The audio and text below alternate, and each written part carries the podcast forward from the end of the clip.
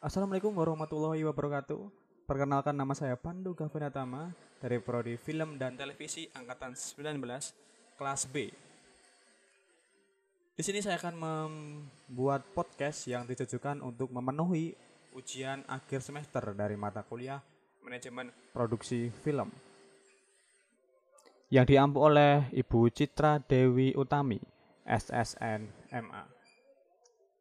Dalam podcast kali ini saya akan membahas tentang sebuah buku yang berjudul Understanding Digital Television karya dari Lars Ingemar Landstrom. Dan bab yang akan saya bahas adalah bab kedua yaitu yang berjudul What is Digital TV atau apa itu televisi digital? Perlu kalian ketahui, transmisi televisi itu mengandung lebih banyak informasi daripada siaran radio. Sinyal video analog 625 line mengandung sekitar 250 kali lebih banyak informasi daripada sinyal audio murni. Nah, fakta bahwa sinyal video membutuhkan jumlah informasi yang besar ini selalu menjadi masalah bagi distribusi TV. Nah, nggak seperti sinyal audio, sinyal video ini memang mengandung banyak informasi yang berulang. Nah, itu karena dua frame berturut-turut mengandung informasi yang sangat mirip. Nah, informasi berulang ini dapat digunakan untuk mengurangi jumlah informasi yang harus ditransfer dari pemancar ke penerima. Namun, untuk dapat mengekstraksi bagian-bagian penting dari informasi, kita membutuhkan komputer untuk memproses sinyal TV dan melakukan semua perhitungan yang diperlukan. Tapi karena e, komputer itu bekerja dengan menggunakan sinyal digital, maka yang harus dilakukan pertama kali adalah mengubah sinyal analog tadi menjadi aliran bit digital. Setelah itu baru komputer dapat mengurangi jumlah informasi. Proses ini rumit, tapi ini memungkinkan mentransmisikan 8 hingga 10 saluran TV menggunakan transponder satelit yang sebelumnya memiliki kapasitas untuk satu sinyal analog tunggal. Menggunakan jenis teknik yang sama, dimungkinkan juga untuk membuat film 2 jam pada disk DVD yang relatif kecil. Ada hukum alam tertentu yang membatasi bagaimana informasi dapat dipindahkan. Informasi teorema Shannon adalah hukum kodrati bahwa semua transfer informasi dibatasi oleh dua faktor. Pertama, jumlah kekuatan sinyal yang diterima. Dan kedua, bandwidth saluran yang digunakan untuk transmisi. Ini adalah fenomena yang harus dianggap sebagai hukum alam. Dan karenanya, tidak mungkin untuk dielakkan. Jumlah daya yang diterima ditentukan oleh kekuatan pemancar dan efisiensi antena yang digunakan untuk menerima. Bandwidth adalah jumlah ruang frekuensi yang ditempati oleh sinyal yang ditransmisikan. Sinyal radio sesungguhnya selalu terbatas dalam bandwidth maupun kekuatan sinyal. Ini berlaku untuk sinyal radio yang didistribusikan oleh satelit, pemancar transterestrial, dan jaringan TV kabel. Jika kita ingin meningkatkan jumlah informasi ke dalam sinyal, kita juga harus meningkatkan kekuatan transmisinya, jumlah bandwidth atau keduanya. Alternatifnya adalah mengurangi kualitas sinyal sesuatu yang mungkin kita semua ingin hindari. Saat menggunakan satelit untuk distribusi, ada beberapa pemancar yang biasanya disebut dengan transponder di setiap satelit. Transponder terbatas dalam bandwidth dan daya output. Transponder satelit tradisional memiliki bandwidth sekitar 30 MHz dan dapat digunakan untuk mengirim satu saluran televisi. Nah, untuk mengirim lebih dari satu saluran TV melalui transponder seperti itu, kita harus menemukan cara untuk mengurangi jumlah informasi yang diperlukan untuk setiap saluran TV. Prinsip-prinsip untuk mengurangi informasi yang tidak perlu telah diketahui sejak waktu yang lama. Bagian yang tidak perlu yang mengandung informasi berulang harus dihapus dan versi terkompresi dari sinyal harus dibuat. Di receiver, sinyal asli harus dibuat ulang dari sinyal terkompresi tersebut. Menggambar sinyal video. Untuk dapat membuat komputer menangani sinyal TV, pertama-tama kita harus mendigitalkannya. Ketika kita memiliki sinyal digital, cukup mudah untuk memanipulasinya sesuka kita. Mendigitalkan sinyal berarti sinyal audio dan video akan ditampilkan seperti serangkaian digit daripada media fisik. Rangkaian digit itu kemudian dikirim ke receiver yang memiliki kemampuan untuk membuat ulang sinyal analog, audio, dan video fisik dari informasi ini. Sinyal digital mengandung representasi dari sinyal daripada sinyal itu sendiri. Pada awal abad ke-20, dilakukan sebuah tes menggunakan telegrafi untuk mentransmisikan gambar yang sangat mirip dengan cara digital modern kita berpikir. Grid transparan yang mewakili sistem koordinat diletakkan di atas foto. Kemudian, kotak hitam dan putih mewakili gambar dibaca secara manual dan dikonversi menjadi serangkaian titik dan garis yang dikirim melalui telegraf ke penerima. Saat proses penerimaan selesai, proses yang membosankan dari mengisi kotak yang benar di atas kertas dengan kotak yang sama terjadi. Hari ini kita tidak harus lagi melakukan itu sendiri. Analog to digital modern dan konverter digital to analog melakukan pekerjaan ini dengan cepat dan nyaman. Sekarang, kita hanya akan melihat bagaimana konversi antara analog dan digital dan sebaliknya dilakukan. Nama digital keluar dari kata digit. Transmisi digital adalah transfer digit yang menggambarkan sinyal. Penerima memiliki kemampuan untuk mentransmisikan ulang angka-angka ini ke dalam sinyal analog fisik. Konversi analog ke digital. Sinyal listrik adalah tegangan listrik yang bervariasi dalam waktu. Dengan mengukur tegangan pada interval tertentu, dimungkinkan untuk mendapatkan serangkaian nilai terukur yang kira-kira menggambarkan sinyal. Device yang melakukan pengukuran disebut converter analog to digital. Nilai yang diukur bisa ditransfer sebagai angka digital, bit, atau serangkaian angka 0 dan 1. Di ujung penerima, nilai-nilai ini digunakan untuk membuat kembali versi analog dari tegangan dengan menggunakan converter digital to analog. Bagaimana cara kerja converter digital to analog? Membangun kembali sinyal digital ke analog dilakukan dengan menerjemahkan masing-masing nilai yang dimasukkan dalam sinyal digital menjadi tegangan output yang sesuai dengan masing-masing nilai. Ini menciptakan sinyal dengan bentuk seperti langkah daripada bentuk waveform dari sinyal asli. Dengan mengoperkan sinyal keluaran melalui filter low pass atau kapasitor dan resistor, transisi cepat disaring dan sinyal asli diciptakan kembali. Digitalisasi mengubah sinyal menjadi serangkaian angka 0 dan 1 yang menggambarkan tampilan sinyal. Dalam contoh ini, sinyal dijelaskan oleh 4 sampel bit yang memungkinkan sinyal diwakili dalam 16 level karena 4 bit mungkin dihubungkan dalam 16 cara berbeda. Mengukur dan mengompres sinyal video digital. Saat melakukan konversi analog to digital, ada dua hal yang perlu diingat. Pertama, parameter adalah jumlah level yang digunakan untuk mempresentasikan sinyal yang memungkinkan rekonstruksi sinyal yang benar. Kedua, harus diputuskan seberapa sering sinyal harus diukur dan nilai dikirim ke receiver. Setiap nilai yang diukur dapat dianggap sebagai sampel sinyal dan karenanya hanya disebut sampel. Sungguh, mereka hanya mengambil sampel dari sinyal analog buat sinyal digital. 4 digit menggambarkan setiap nilai yang diukur. 4 digit dapat digabungkan dalam 16 cara yang berbeda. Dalam hal ini, dikatakan bahwa konverter analog to digital memiliki resolusi 4 bit. Namun, 16 level tidak cukup untuk menggambarkan kualitas penuh sinyal video. Sebagian besar konverter analog to digital menggunakan resolusi 7 atau 8 bit. Sebagai referensi, 8 bit sesuai dengan 256 level dan software gambar bitmap biasa memberikan gambar skala abu-abu yang sangat baik jika pikselnya dijelaskan oleh 8 bit. Audio membutuhkan dinamika yang jauh lebih baik daripada yang seharusnya dicapai oleh 8 bit dan 256 level.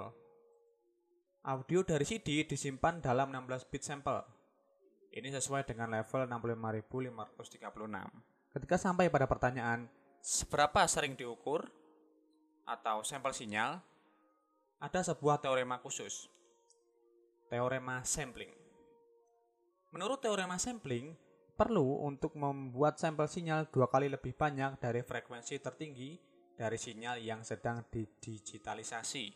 Misalnya, audio sinyal harus disampel atau diukur setidaknya 40.000 kali per detik jika bandwidth adalah 20 kHz. Dalam sinyal video dengan bandwidth 5 MHz, setidaknya 10 juta sampel harus diambil setiap detik untuk mendapatkan aliran bit yang mengandung informasi yang cukup bagi receiver untuk merekonstruksi sinyal. Tentu saja hasilnya adalah jumlah bit yang sangat besar setiap detik.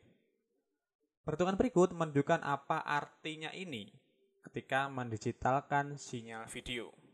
Sinyal 625 line Eropa standar terdiri dari 576 line aktif yang membentuk gambar. Setiap line dianggap terdiri dari 720 pixel. Pixel itu kependekan dari picture element. Jumlah pixel dalam gambar adalah 414.720 atau 576 dikali 720. Seperti yang kita bahas sebelumnya, diperlukan 8 bit untuk menggambarkan setiap pixel sebesar 256 dalam tingkat yang berbeda antara hitam dan putih. Ini berarti 8 dikali 414.720 bit sama dengan 3.317.760 bit diperlukan untuk menggambarkan setiap gambar. Rate gambar adalah 25 gambar per detik yang menghasilkan 25 dikali 3.317.760 dan hasilnya adalah 82.944.000 bit per detik atau 82.944 megabit per detik. Warna gambar benar-benar terdiri dari tiga gambar paralel, merah, hijau, dan biru, yang biasa disebut RGB. Akhir kesimpulannya adalah 3 dikali 82.944 megabit per detik yang hasilnya adalah 248.832 megabit per detik. Gambar berwarna benar-benar terdiri dari tiga gambar atau gambar dapat diwakili oleh sinyal Y hitam putih bersama dengan sinyal perbedaan warna U dan V. Perhitungan serupa dapat dilakukan pada sinyal TV Amerika Utara dengan compressing 486 kali 720 pixel pada 30 gambar per detik.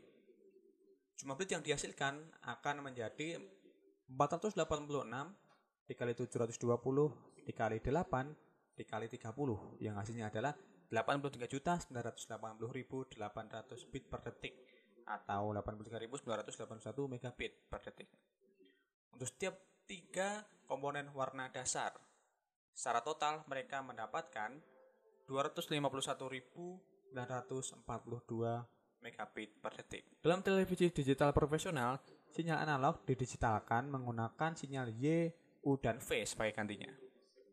Sinyal Y atau konten hitam putih disampel menggunakan 10 bit pada tingkat 13,5 juta sampel per detik. Sinyal perbedaan warna U dan V, keduanya disampel juga menggunakan 10 bit tetapi pada setengah laju sampling, yaitu 6,75 juta sampel per detik. Dengan cara itu, kita dapat mengambil keuntungan dari fakta bahwa mata kita kurang sensitif terhadap resolusi ketika melihat ke konten warna dalam gambar dibandingkan dengan sensitivitas terhadap resolusi dalam sinyal luminance. Formula untuk menentukan bitrate yang dihasilkan akan sama seperti pada contoh berikut. 10 dikali 13,5 tambah 6,75 ditambah 6,75 juta bit per detik sama dengan 270 megabit per detik. Namun, 270 megabit per detik terlalu banyak data untuk ditransmisikan dengan cara praktis. Sinyal semacam ini dapat didistribusikan di dalam produksi TV perusahaan atau disimpan pada perekam video digital profesional. Tapi sebuah satelit transponder yang sebelumnya bisa digunakan untuk mendistribusikan satu saluran TV hanya bisa menampung antara 38 dan 44 megabit per detik jika modulasi QPSK akan digunakan. Masalah yang sama terdapat di saluran TV kabel dan kekurangan bandwidth di sana bahkan lebih buruk ketika membahas tentang televisi terestrial di mana 22 megabit per second dalam transmisi saluran konvensional cukup umum. Kesimpulannya adalah saluran TV digital yang tidak terkompresi membutuhkan bandwidth yang jauh lebih banyak daripada saluran TV analog. Oleh karena itu, mereka harus menemukan cara untuk mengkompres sinyal TV digital supaya membutuhkan lebih sedikit bandwidth. Sehingga sinyal yang tidak terkompresi menjadi lebih atau kurang dapat digunakan ketika meninggalkan gedung stasiun TV. Catatan, namun ada cara untuk mendistribusikan video yang tidak dikompresi dalam serat optik. Ini kemungkinan, bagaimanapun, hanya digunakan untuk tujuan profesional. Mengopresi sinyal digital. Agar dapat menangani sinyal video digital, kita harus melangkah lebih jauh mencoba meminimalkan jumlah informasi dalam sinyal. Untuk mengatasi ini, sejumlah ahli mendapat tugas untuk menemukan metode baru dan cerdas untuk menghilangkan informasi yang tidak perlu dalam gambar digital dan sequence video digital. Untuk tujuan ini, kelompok ahli JPEG dan MPEG dibentuk. Mengompresi gambar diam. Joint Photographic Expert Group atau JPEG mendapat tugas untuk mengembangkan standar untuk mengkompres gambar foto digital. Ini sangat penting untuk menyimpan gambar di komputer serta mentransfer gambar di antara komputer dengan cara yang efisien. Hari ini standar JPEG digunakan di mana-mana. Aplikasi yang paling umum adalah di kamera digital dan ketika mendistribusikan gambar melalui internet. Gambar terdiri dari sejumlah pixel.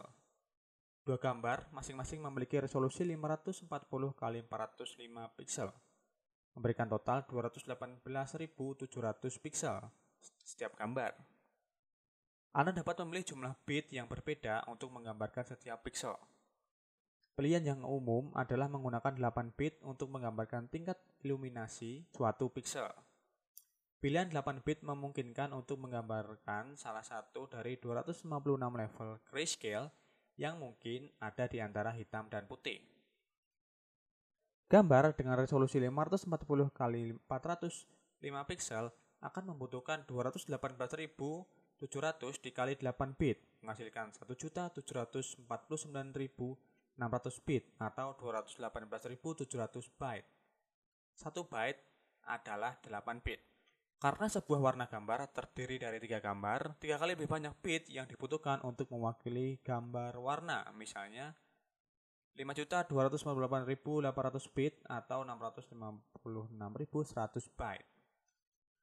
Mengoperasi gambar berarti bahwa file gambar dihitung ulang menggunakan algoritma tertentu yang mempertimbangkan beberapa hal. Sebagai contoh, dimungkinkan untuk menggunakan fakta bahwa sejumlah piksel terletak berdekatan satu sama lain, terlihat seperti dan memiliki nilai yang sama. Dalam hal ini, mungkin terlalu banyak untuk menggunakan 24 bit untuk menggambarkan setiap piksel dan sebaliknya. Mungkin cukup untuk menggunakan 24 bit untuk beberapa nilai piksel bersama dengan deskripsi kurang konsumtif di mana piksel ini berada. Dalam beberapa kasus ini dapat terjadi dalam gambar yang lebih kecil daripada yang menggambarkan setiap piksel secara terpisah. Dimungkinkan untuk memilih level kompresi yang kalian inginkan untuk file JPEG yang dikompres. Sebagai aturan umum, memungkinkan untuk turun ke sekitar seperenam dari ukuran file asli tanpa mempengaruhi kualitas gambar. Dari semua ini, file gambar terkompresi akan bervariasi dalam ukuran, tergantung pada konten dalam gambar. Misalnya, area yang luas dengan warna yang sama akan dianggap sebagai satu potongan data yang dapat disimpan sebagai bagian data yang jauh lebih kecil.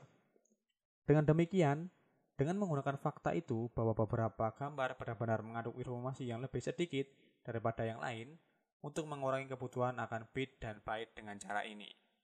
Jika gambar benar-benar hitam, hanya ada satu level untuk semua pixel dalam gambar. Maka itu sudah cukup untuk mengatakan bahwa semua pixel dalam gambar itu hanya memiliki satu nilai. Mereka mencoba gambar yang benar-benar hitam dengan resolusi yang sama dan berakhir dengan file terkompresi hanya 4,06 KB. Di ujung lain spektrum, gambar terburuk untuk dikompres adalah di mana semua pixel memiliki tingkat warna dan pencahayaan yang berbeda. File seperti itu akan mungkin hanya sebesar file yang tidak terkompresi, setidaknya jika kita telah memilih level kualitas tinggi untuk proses kompresi. Nah, untungnya dunia biasanya tidak bekerja seperti itu. dan sebagian besar gambar berisi area besar di mana pikselnya kurang lebih sama. Karena alasan ini, JPEG file biasanya hanya per 10 hingga seperlima dari ukuran file aslinya. Jika tidak, kamera digital akan membutuhkan 5 hingga 10 kali memori flash yang lebih besar dan akan diperlukan waktu 5 hingga 10 kali lebih lama untuk mengunduh gambar melalui internet. Mengompresi gambar bergerak Format JPEG dikembangkan untuk kompresi gambar digital. Kapan tugas ini selesai dilakukan, kelompok ahli lain, kelompok ahli gambar bergerak, MPEG, mendapatkan tugas serupa untuk melakukan pekerjaan yang sesuai untuk menstandarisasi format kompresi untuk gambar bergerak. Tujuannya adalah untuk membuat klip video lebih mudah untuk ditangani di komputer dan untuk mentransfer file-file di antar komputer dengan cara yang lebih sedikit memakan bitrate. Bagian standar pertama telah siap di awal 1990-an dan disebut MPEG-1. Algoritma kompresi dioptimalkan untuk file video dengan bandwidth kecil di bawah sekitar 2 megabit per detik. Kompresi didasarkan pada prinsip menganalisis setiap gambar di sinyal video dan untuk menemukan perbedaan di antara gambar. Di internet, Anda sering menonton TV di jendela kecil yang menggunakan line lebih sedikit daripada TV konvensional, yang mengurangi permintaan bitrate bahkan lebih banyak. Ini membuatnya mungkin untuk mengirim bitrate rendah TV melalui saluran telepon menggunakan modem biasa, dan tentu saja koneksi broadband memberikan hasil yang lebih baik. MPEG-1 telah sangat populer untuk mendistribusikan klip video di internet, tetapi standar tidak dapat mencapai kinerja yang diperlukan untuk menggantikan televisi analog. Langkah selanjutnya adalah menetapkan standar yang dapat digunakan untuk standar televisi, sehingga menyelesaikan impian tentang distribusi TV digital melalui pemancar satelit, kabel dan terestrial dan bahkan menyimpan video ke dalam DVD. Standar kedua, MPEG-2, dioptimalkan untuk bitrate yang lebih tinggi dari 2 megabit per detik ke atas. Anda bisa mengatakan bahwa MPEG 2 dipilih setelah MPEG 1 berakhir. Dalam MPEG 1 ada beberapa masalah dalam menggambarkan gerakan di konten video. Karena itu, selain memberikan bitrate yang lebih tinggi, MPEG 2 juga mendukung kompensasi gerak yang menghasilkan gerakan lembut dan alami pada gambar. Algoritma MPEG didasarkan pada penggunaan Group of Pictures atau GOP. Gambar dan contoh ini hanya untuk menjelaskan konsep dasar pengodohan video. Pada kenyataannya prosesnya lebih rumit. Dalam contoh ini ada dua GOP per detik. Di setiap GOP, hanya yang pertama gambar adalah gambar yang lengkap. Kemudian 11 gambar sisanya dihitung dari gambar pertama dan hanya perbedaan antara gambar aslinya disimpan bersama file. Semua gambar lain dihitung ulang di sisi penerima. Jika ada perubahan adegan di antara dua GOP, GOP baru dimulai segera dan gambar penuh atau ekstra ditransmisikan. Untuk membuatnya lebih ekonomis, gambar pertama di setiap GOP adalah dikompresi JPEG. Sinyal 270 megabit per detik asli dikurangi menjadi terkompresi bitrate 3 hingga 4 megabit per detik dan masih tetap pada tingkat kualitas yang dapat diterima. Gambar 2.6 menunjukkan perbedaan antara dua gambar berurutan menjadi dua adegan yang berbeda. Bagian hitam dari gambar tidak mengandung informasi yang berbeda, sementara area yang lebih terang menunjukkan informasi yang berbeda dalam dua frame yang saling berhubungan.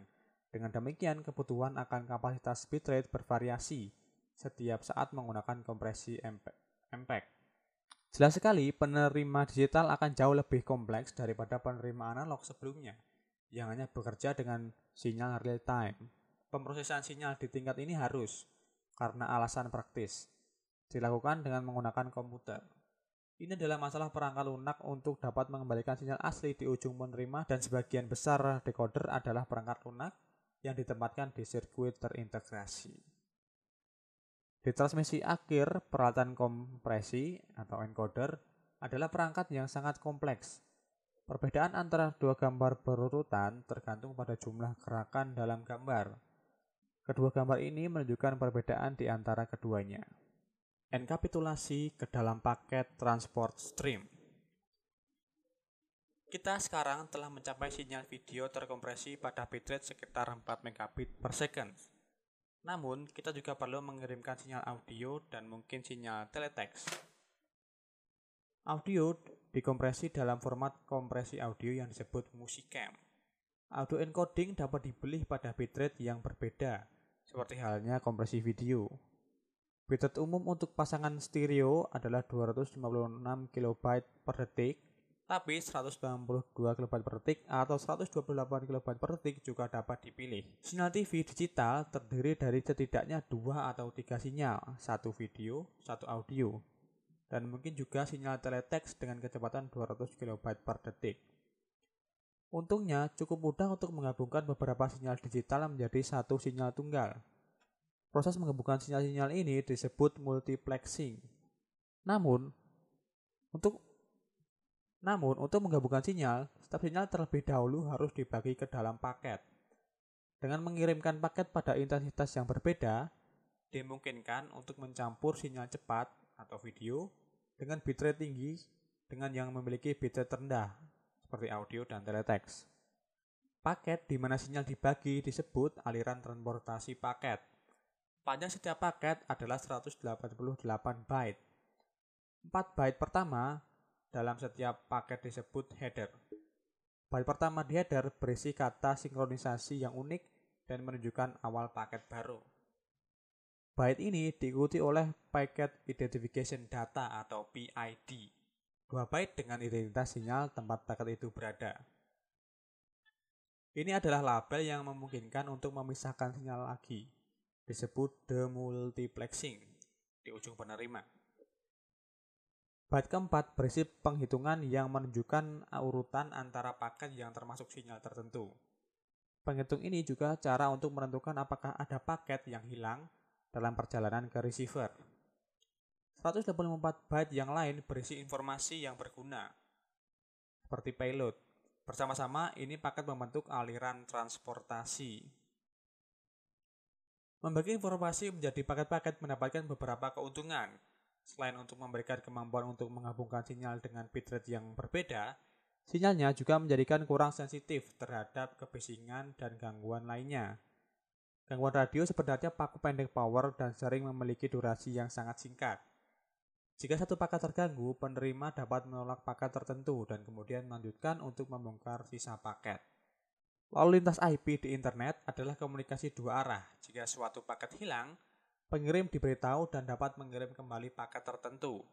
Penyiaran sinyal dimasukkan melalui rantai distribusi satu arah, dan tidak ada pengiriman ulang dari paket yang hilang yang bisa dilakukan.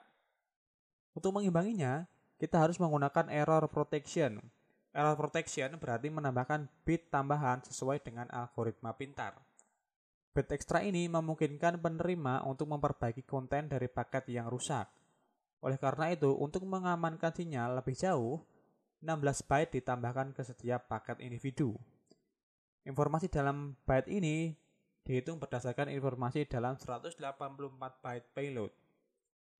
Perhitungannya dilakukan dengan menggunakan algoritma encoding Reed Solomon yang dalam hal ini dikonfigurasi untuk memperbaiki hingga 8 kesalahan dalam 184 byte payload. Jika ada lebih dari 8 kesalahan, seluruh paket akan ditolak. Sistem informasi Tidak cukup mengirimkan paket yang berisi audio dan video, penerima juga harus bisa mengetahui paket mana yang berisi data tentang apa. Ini diselesaikan dengan menambahkan informasi sistem dalam sinyal yang dikirim. Informasi sistem adalah sejumlah tabel yang didistribusikan dalam bit stream terpisah. Tabel yang paling penting adalah tabel Program Association atau PAT. Dan sinyal ini selalu memiliki alamat paket PSD sama dengan 0. Hal pertama yang harus dilakukan penerima adalah menemukan PAT dan baca isi tabel. Di dalam PID ada referensi untuk alamat PID, mana yang berisi jenis tabel terpenting. Kedua tabel peta program PMT. Setiap saluran radio atau TV yang didistribusikan di aliran transportasi disebut layanan. Dan setiap layanan memiliki PMT-nya sendiri. Di PMT, dari setiap layanan, penerima dapat menemukan PID untuk setiap komponen layanan itu. Untuk saluran TV, itu akan menjadi PID yang terkait dengan video, audio, dan bit informasi teletext. Baiklah, itu adalah podcast dari saya yang membahas buku Understanding Digital Television. Terima kasih sudah mendengarkan. Assalamualaikum warahmatullahi wabarakatuh.